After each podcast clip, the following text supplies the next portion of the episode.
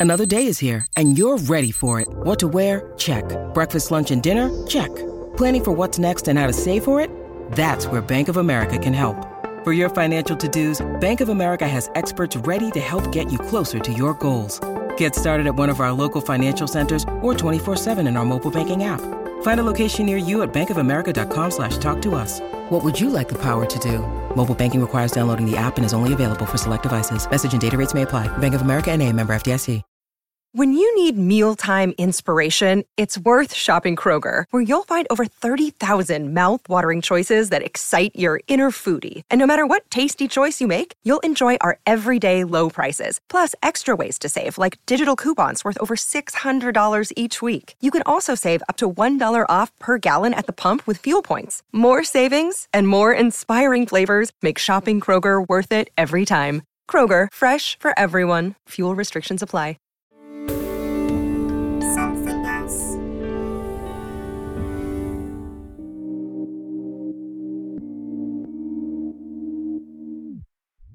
Hello, and welcome to Katie Piper's Extraordinary People. It is the podcast where I sit down with an extraordinary person and they share their story. They might have overcome some kind of adversity, or they may still be on that journey, but the stories that will make you laugh, cry, and hopefully feel a little bit inspired. With me for this episode is a woman who's turned one of life's most traumatic events into a moment of conversation, support, and shattering stigma. Campaigner and podcast host Lauren Mahon was making huge strides in her digital marketing career when, just at 31 years old, the rug was pulled from underneath her when she was diagnosed with breast cancer in 2016. After the information had sunk in, Lauren knew she wanted to do something powerful with her news. So she created an online community where younger women struggling with cancer could support each other. Lauren wrote about her experiences candidly on her Girl v Cancer blog, and thousands of followers later began co hosting her very own award winning BBC podcast, You, Me, and the Big C. After raising over £60,000 for charity with a range of slogan t shirts, aka tit tees, Lauren is keeping it real and approachable whilst continuing to change the conversation for women. And today marks the first day of Breast Cancer Awareness Month. I'm thrilled and honoured to have Lauren join me on the podcast today. Welcome, Lauren. Thanks, my darling. I've been wanting to get you on here for a while. Um, you're someone that lots of people know of. We've seen you on TV shows, we've heard your podcast, lots of us follow you on IG. Um, but I wanted to start at the beginning because I feel like what I know of you is sort of present tense and what you've been through. But I feel like I don't actually know much about your original background and who was Lauren before everyone knew you. What, what were you like growing up? Oh, do you know what? I've always been gobby. I've never been shy, Katie, to be honest. Lauren's always been quite a friendly, outgoing, warm person, but probably not the biggest fan of herself. Highly insecure, always worried people didn't like her, probably a bit of a, actually quite a lot of a people pleaser. But, but I had this confidence. I've always had this confidence where I, I, I, it's that fight or flight moment where, you know, people will shy away from situations in case it makes them look silly, but I seem to just put a clown hat on and go, I'm just going to go for it. Um, but loved life, loved doing bits, loved being social. I, funnily enough, my job um, pre who I am now was social media. And uh, Well, that makes sense why your page is so slick then. Okay. Oh, thanks, honey. um, yeah, um, like pre being poorly, I, you know, because I was 31 and I got ill. So pre then, I'd like, I was living with friends in East London, always at a festival, always on holiday, which isn't too distant from pre-pandemic Lauren, to be honest. Um, but I, yeah, my my career was that I worked in. Um, I'm going to shut my window, by the way, because I live in Hackney, and we're going to get a lot of sirens. I feel like less like I'm on line of duty now. Um, um, yeah, my my job. I love I love communication. Like I just love people, and I love communicating with people. I'm fascinated by like branding and how we um, translate a feeling or a moment or you know an emotion and what we want to portray. And so it just became very apparent very quickly that my niche was like the more creative side of marketing, and then kind of went into social media. So I really have always loved what I've done. Like influence marketing ambitious, is a joy. so- Yeah. Oh, do you know what though? Ambitious, but I don't think I fit the neuro, neurotypical version of how the world works in terms of our working structures. I've, I love what I do, but I literally t- six months in and I'm like, I need a new challenge. Working within these confines of of what we see now, I know things have changed so much over the last few years, but I always really struggled to conform. And then I'd get to a certain point in my job where I'd really struggle. I'm exactly like this. So yeah, I I totally get this.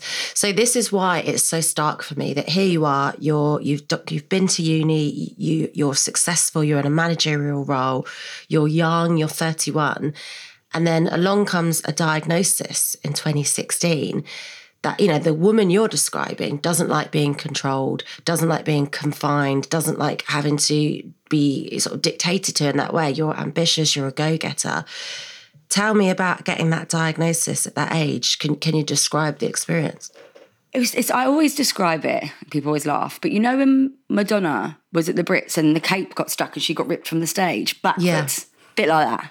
That's what it mm-hmm. feels like, A bit like that. Like, you know, the thing as well with pre-cancer is I had mad health anxiety. I have struggled with severe anxiety, depression, depression as a result of the anxiety that went unmanaged for years because we're in a very different space now with mental health than we ever were when I was 24.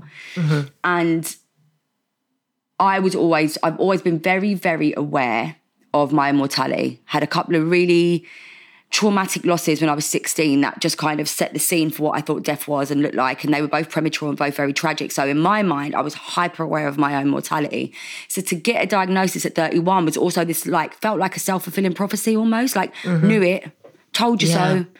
And it kind of was a massive process for me to understand and learn that you can be sick and you can knock on death's door, but you can also come back from that place. So, like at 31, to think that was it was horrific. Like, mm.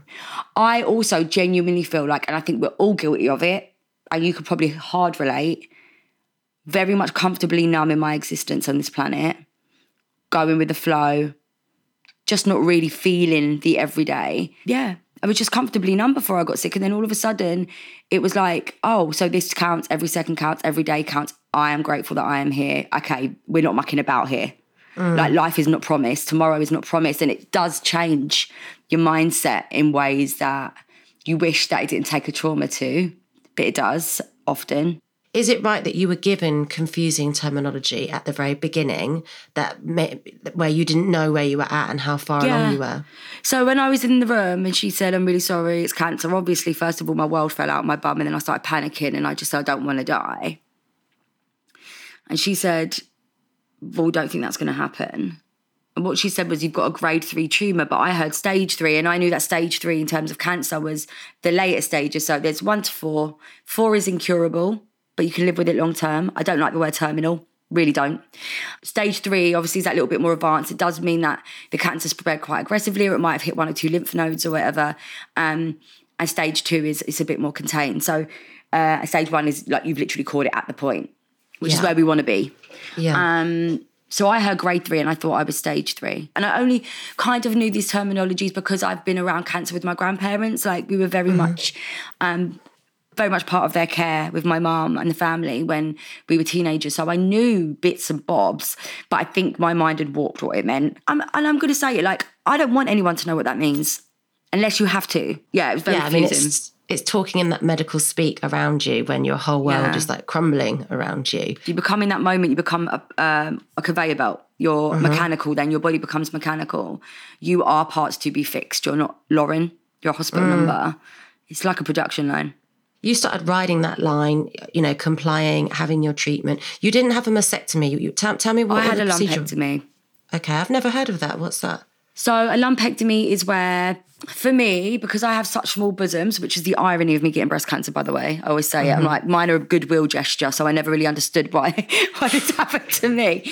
But um A lumpectomy basically is where they remove the area and margins around the tumour itself. So, where I had a small breast and I was very slight, um, they said if we do a mastectomy and we have to rebuild this breast, you're going to have like quite severe scarring. Um, we know that you know that can cause problems in terms of mobility, also body image. Their, their surgeries are big and um, so if we can try and save the breast for you at 31, we want to try. So they threw everything at me, and we did. We saved the breast. Um, this might this might sound ungrateful and and and general, and I don't mean it about everyone that expresses it, but I do think when some people say to people, "You're so inspiring" or "I admire you," it comes from a good place and it's authentic and it's genuine. But there's sometimes a strand of that that means oh thank god it's not me because oh, I could and, and it's like repelling you in a way of like that's your lived experience over there I don't want that. I couldn't. I couldn't. I wouldn't. I just couldn't and wouldn't. But you can. Mm. So you know that is great. And and it's not an. I don't mean it's not a nasty thing. It's not an insult. But it's sometimes people people's admiration is a is a repellent as well like with people say to me now, oh, you're an inspiration, whatever, I can take that because of the work I've done. And I'm like, yes, the work I've done since that. Yeah, they mean the way admirable. you conducted yourself in, in your movements following that. Yeah. Exactly. Yeah. And I'll take that compliment. But when I was in, because I can appreciate where that comes from, when I was in the depths of it, and even before I started doing anything with my diagnosis, Katie, like people like, you're so brave. And I'm like, I'm not though. No. I'm not brave. I'm just having to deal with what I've been dealt. And there's a lot of the cancer community that, you know, rebels against this idea of because what it does is it others us. So we will be standing there and they'll put us all in a row in a really pink fluffy campaign and they'll go, look at them. Aren't they so brave? It's like you may as well line up everyone who's just gone and done a Tesco shop and gone, aren't they so brave for braving that queue? It's the same difference. Like mm. You have to get on and you have to try and survive. So it's not like you're brave, you are just building a resilience that everyone has to build in life. And I think it is hard because I just feel like what I'd rather someone go is, do you know what, mate? You're doing really well handling this. Well done. Mm. Not you're brave, not you're inspirational. It's I just want someone to be like, do you know what, love? Like credit to you. Like you're, ha- I feel like you're handling this really well, and it just feels more real. I don't know, on a level. So did you feel then that you had to really fight to, to keep other people from feeling sorry for you and almost telling you how you should feel? Babe, that's what Girl. Cancer is all about. I literally got so fed up of it. I got so fed up of telling people I was ill and them looking at me like I was about to drop dead in front of them, or like telling me what's what when they've never had a cancer patient. Oh, why don't you do this? Why don't you do that? And and their perception of what a cancer patient looked like. There was so much I was learning every day that I had no idea about. And all that kept coming into my mind was I don't want a future Lauren to feel like this. I just want her to be able to find a couple of people that they can go, okay, she's a bit of me. I get where she's coming from and I'm going to be like her. Um, I'm going to be able to handle it like her and I can still be me whilst doing it. Um, so that's why vs. Cancer started. It started, it's almost five years, you know, October mm, 21st. We should talk in detail about what you've done because actually, I mean, that's the kind of sort of energy you have. Like you're quite a doer, you know. Um, and, and I feel like that was, from what you're saying about your past, it feels like you were always a doer, as yeah. been defined by by having an illness. Um, and you did do something positive, you know, you did turn whether it was physical or mental pain into purpose um, which I suppose is what attracts other people who feel that they couldn't do that. They don't know they couldn't do that because they haven't been in that position. But how long after the diagnosis did you start on that quest to do something positive with your your new life? I guess. Mate, honestly, this is like no one will be surprised who knows me. Literally, I went to the pub after I got diagnosed, obviously, because I'm Lauren Mahon. Um, and then the next day, what did you have to drink? What did you oh, have? just bottles of prosecco, mate. Just bottles and bottles of prosecco. Um, all my mates came and met me there, and it just made it easier because it meant I got to, they all got to see me at once, and it meant that I could kind of manage them, but also like feel yeah. safe because I didn't want. It made me still feel like me because mm-hmm. your whole world has changed in that moment, but everything's the same apart from you. It's weird. Mm-hmm. Um, it's like a bereavement, mm. and yeah. So the next day, I woke up my mum and I went I wasn't checking my boobs.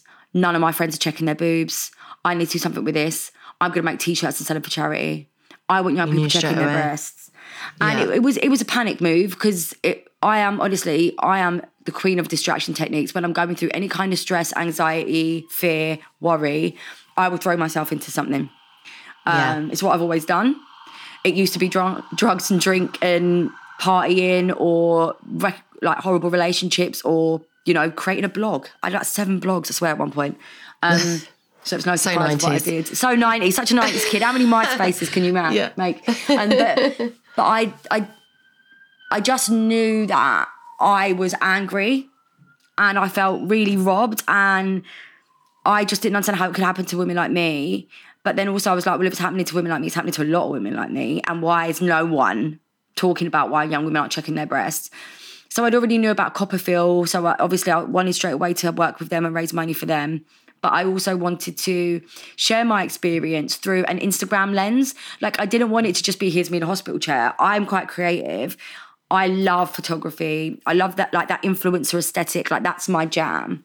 Mm. It's what I've worked in in social media for years and stuff. So it was like showing cancer, but through the lens of what I would always create.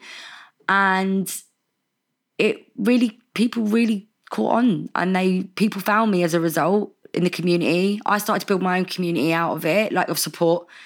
And then as I got to the other side of treatment, I realized there was something in this. The t shirts were flying out. When did the t-shirts start? They start, I think I launched them in February of 2017. They were meant to launch in December, but I was really quite poorly.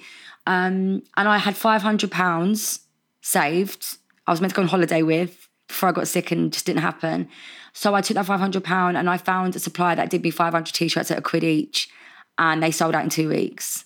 They're really iconic. I mean, anyone who's listening, they're the tit tees. They're the And they're really iconic now, aren't they? Like, you just Yeah, see them, you know them. Yeah, it's a really recognisable brand. Yeah, the original slogan tee. So me being like a little Cockney gobby cow was like, right, I'm going to put knockers and jubblies and fun bags on t-shirts, and just it was a way of talking about breasts without it being aggressive or without it being twee and pink and fluffy, like like me. It felt like me. yeah, Um, humanising it. Yeah. humanizing it and having a laugh and just getting people having the conversation.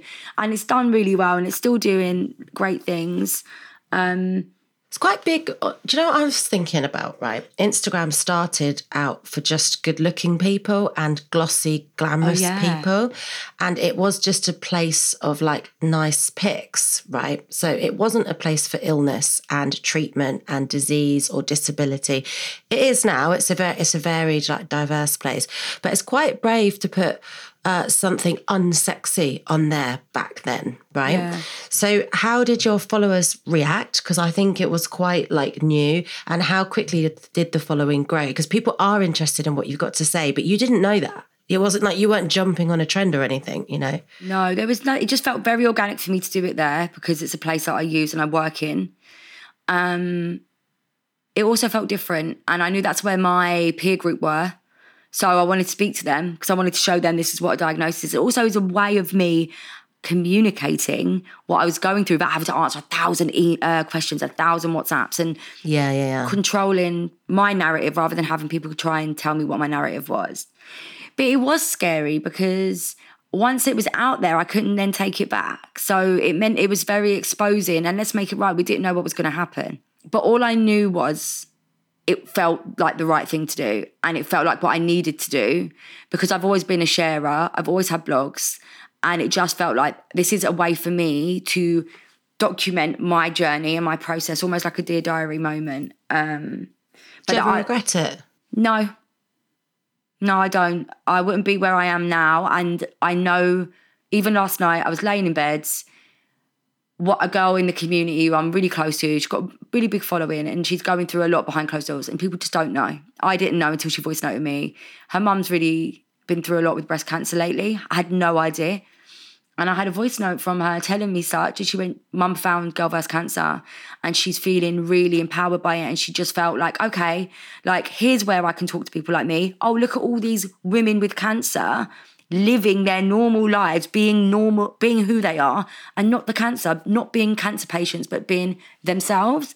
And mm. that's what it's all about. Because you know, when you see cancer, whether it be for a big charity campaign or whether it be for a brand doing some charity work, you're put on that stage and that platform as a cancer patient. So you're portrayed in a certain way. Whereas Girl vs. Cancer is by the community for the community. So we're I'm all about the human behind a hospital number, man. I'm like, yes, there is cancer involved here, whether it's past, present, gonna be in your future, but you're still who you are. So I'm always about using the community in the campaigns that I do, but showing them for them, not as their diagnosis. There's a really good quote, you know, from, from the podcast that says cancer takes enough from those it affects about allowing it to strip out our personalities. Mm-hmm. And I love that. Like, it's so what you're about, isn't it? Well, it does because you, for ages, that is your full time job. You are a cancer patient. You have to survive. You have to get through each treatment, each grueling thing that brings you to the edge. You have to come back from. It becomes all consuming, and it take you forget who you are. So it's important to have people around you who treat you like you are. And if that ain't going to be your friends and family, then come to us because we see you, babe. Mm. Do you know what I mean? I'm all about getting back to the to the person as quickly as possible. Do you think it did strip a part of you temporarily or permanently? I can never unknow what I know. I can never unexperience the moment of thinking I may not survive something. I can never um, like unexperience my hair falling out in the bath, my mum hiding it from me in her pockets. I can never unexperience my little brother walking into the room like after they told me in his face, like looking at me with this smile, like it's gonna be okay. But I could see in his eyes he didn't think it was. Like there's things that I can never take away. Mm. Um, but also what it has done is it's given me this fearlessness because um, I'm so scared that it's going to come back and kill me that I live yeah. I live in a way that nothing is guaranteed. So I just do and go. And I was already a doer, but I live with this real need to do what I need to do now because we don't know what tomorrow holds. And that is sad in a lot of ways, but also I think it makes me do more and it makes mm. me live fuller and love bigger and have bigger gratitudes because I am very, very aware of my mortality. Look, Bumble knows you're exhausted by dating. All the must not take yourself too seriously and 6 1 since that matters. And what do I even say other than hey? well, that's why they're introducing an all new Bumble with exciting features to make compatibility easier, starting the chat better, and dating safer. They've changed, so you don't have to. Download the new Bumble now.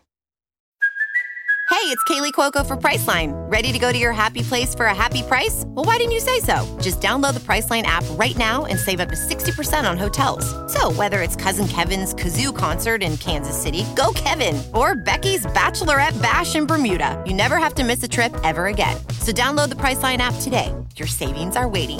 Go to your happy place for a happy price. Go to your happy price, Priceline. So I was laying awake last night thinking about you. Creepy. Oh, um, have that kind of podcast, Katie. Right? and like knowing I'm going to record with you, and I was thinking, and I was watching videos of you, uh, probably quite old videos of you actually on YouTube and stuff like that.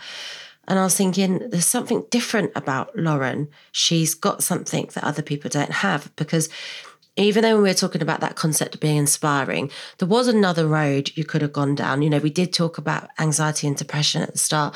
So you could have switched off, you could have not engaged. There's other approaches to this that you didn't choose, and you did make other people your priority, even if it was distraction technique.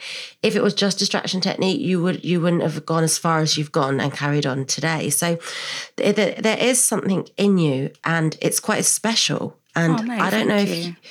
yeah, it is because there's a whole thing that you've done here. Like you have redefined the stereotype of cancer. You've provided this invaluable resource that is going to be there forever. You know, like it's quite phenomenal. So, why didn't you take the other path? What is in you that's different? Has it always been there? Do you recognize it? It's a kind of rebellion. I, I just, there's something in me that you know, fight or flight, I tend to run into things. Like when I was growing up, if the boys were having like a scrap at college, I'd run towards it and people would hold me back because my instant reaction is to no, get them off of him. If someone says something, I've been told off by my friends and family in the street all the time. If I'm somewhere and someone shouts some abuse at somebody or, you know, is rude or this, I'm the one who, with strangers, be like, don't talk to them like that. Did it? And part of it is probably because I was carrying a lot of aggression because of the hurt I've been through. But I think part of it is just because that's who I am. Mm-hmm. And I think with the cancer stuff, it's no different. I think, you know, it broke me in ways that I can't explain. It isolated me in ways that I don't want anyone to experience, but they're going to. This is a life changing thing. Like, whether I do this work or not, it's going to live with me every single day. I'm going to think about that diagnosis, not all day, every day. I remember two years after my diagnosis, I, I realised it had been a week since I'd woken up and I thought about cancer first thing, which was a big change. So, you know, it doesn't, it's not there all day, every day. If I'm not working in cancer world, my brain is always ticking with ideas for it, but I can kind of mm. almost make it like businessy. There's other things going on, but it's still a part of who I am. There, every time I have an ache, a pain, a cough, a, uh, a lump, a bump, anything, I'm always like, oh my God, what is that? Like, that's not going to go away just because I don't work in cancer. Every time I see an advert for a charity, every time I hear of a diagnosis, every time I see someone walking down the street, you can tell they've had chemotherapy. I'm never not going to feel a way about it. And it's just going to sit in my brain. And I'd rather do something with this fucking. Sorry, I can't do if I can spell in it, but I said it That's um, fine, don't worry. with this with this kind of anxiety and I need to put that energy somewhere. I have got a lump, right? I recently had jaw surgery, so I've got plates in my face. And just up from the plate, there's a lump that's formed, right? Quite a hard lump, feels like it's on the bone. So, guaranteed that's going to be something to do with my surgery, right? When Maybe I tell you. I laid Yeah. in bed two nights ago sobbing because No, I I. Googled and I'm like, it's a tumour, it's a tumour, it's a tumour. Because that's all it is now. Nothing can ever just be my body going, whoops, every now and then. Mm-hmm. It has to be something that's going to kill me. And, you know, that's an anxiety I'm always going to live with all my life. And it's really hard to explain. Like, my, actually, do you know what? I can explain it. My mate Bradley, Brad Goodger, he founded a charity called Alike, which is phenomenal. It's an app that is there to connect the cancer community, the first one of its kind. So if anyone's listening and you're trying to connect with the cancer community, like in a, in a conversational basis and just have chats, go and download Alike.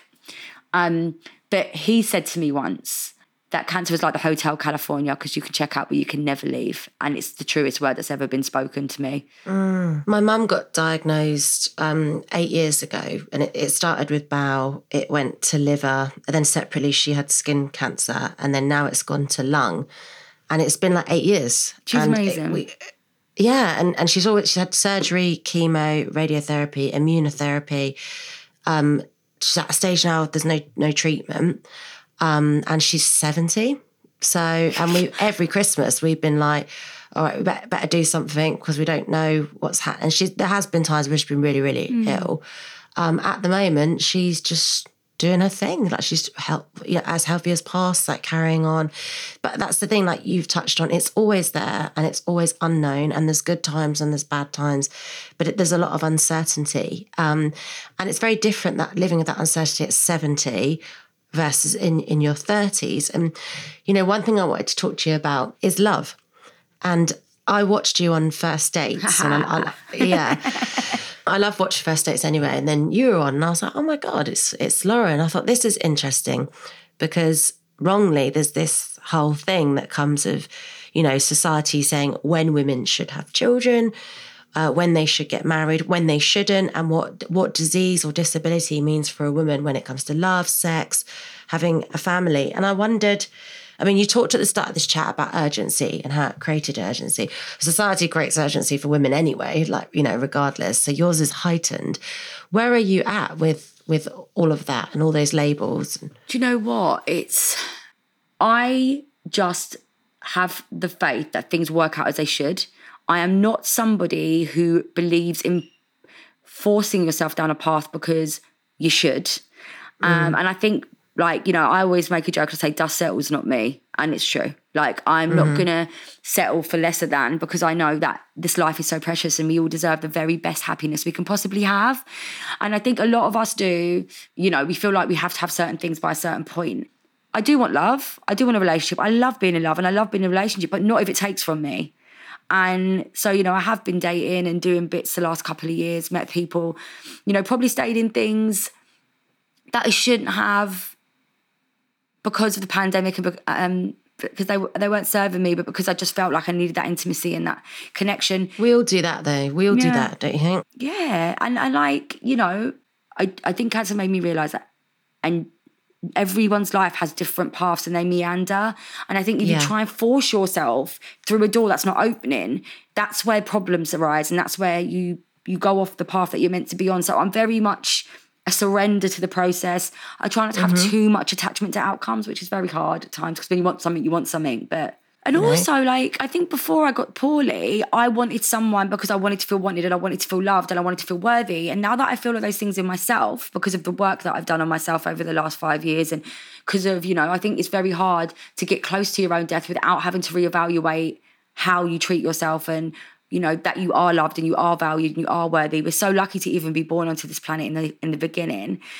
Yeah, it's a luxury, not a necessity. Yes. To, to who you are, you know, and and like you know, we're talking about you that something happened to you when you're 31. Like that's a good few years ago, and you've changed now. You're you know you're a different person. Um, I feel like you know, obviously we don't have the same past, but what I relate to you and, and what I really like and admire about you is because I follow you on Instagram.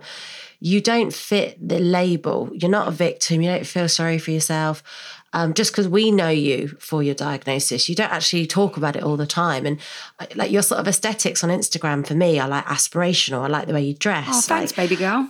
Yeah, I just you know I'm attracted to you because I think you're cool. I think you're fun. I think you you've got high morals. I think you're you know there's a, there's all these reasons like you're one of those girls. If I saw you in a shop, I'd look at your outfit. You know that kind of thing. And it's like it sounds a bit weird again. No, I'm that Um, but- person. if I see someone in a dress, I'm like, excuse me, where's that from? I'm that person as well, Yeah. mate. Don't worry. So this is what I feel that you've done that's so big, and this is what I just think so cool about your long list of achievements is when anyone that's been told you've got a disability now, you've got a disease now, you think like, oh my God, that's it now. I'll just be wearing a stained cardigan and no one will talk to me. And it's horrible when you feel like you're just written off and lose an identity. So for me, you're part of that massive movement that you changed that. Like you you are desirable, you are aspirational, like you are doing all your things. And and it is change changing that whole label. And, and maybe like you'll be one of those people that are contributing to that perception, that stigma, and, and completely just removing it. And maybe like when my children's children are, are adults, it won't be there. Uh, I, I, I, I, I hope so. And it's so kind of you to say, like, genuinely, like, all I ever wanted to do was just make sure that other girls like me or people that identify as female, non binary, is, is the space I'm moving into now as well. But I just don't want anyone to feel that they are not they that they're completely stripped of who they are, that they don't can't be related to, that they can't find people that get them.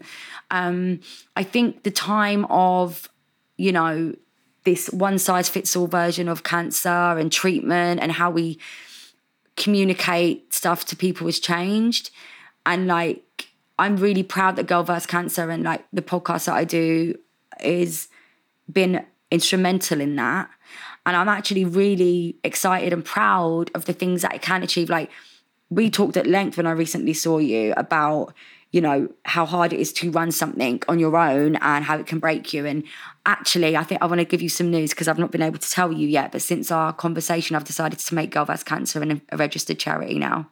Oh, I'm so happy for you. That's just a really, really good next step. That's I am, great I'm for everybody. honestly, I'm just a bit like I, I never wanted to do it because I think there's so many amazing charities out there doing amazing things, and I didn't want to take from them, which is mad because there is no lack. There is no lack. There is enough for everybody. Yeah.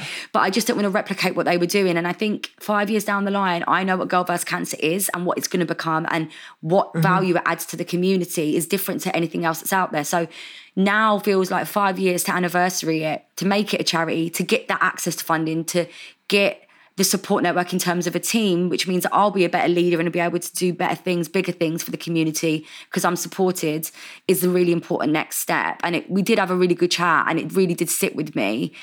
And Good natural progression. I think it's an obvious next step. yeah, it's You've just done mad. all that legwork. Yeah, I've done five Yeah. years. Bloody hell. Yeah. Um. Yeah. So yeah, I'm You just get less less for murder, as they say.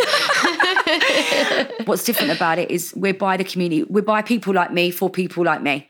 So it's the whole community. It's not just me. This. This is the community owns this space, and we want to better the experience of others from what our experiences are. And I think that's got real power. That's amazing. I mean, this is a whole new chapter. You touched there on an, on another chapter just um, a few minutes ago. You you talked about your pronouns. I didn't I didn't know anything about this. Tell me about this. Oh no! I, so yeah, I'm I'm he, I'm a she, um, and I'm straight and I'm cis. But I feel, feel like in the world that I'm in, I've done a lot of learnings um, in the last five years. And like when I first got diagnosed, cancer was white, elderly, um, cis, and you didn't really see any other representation.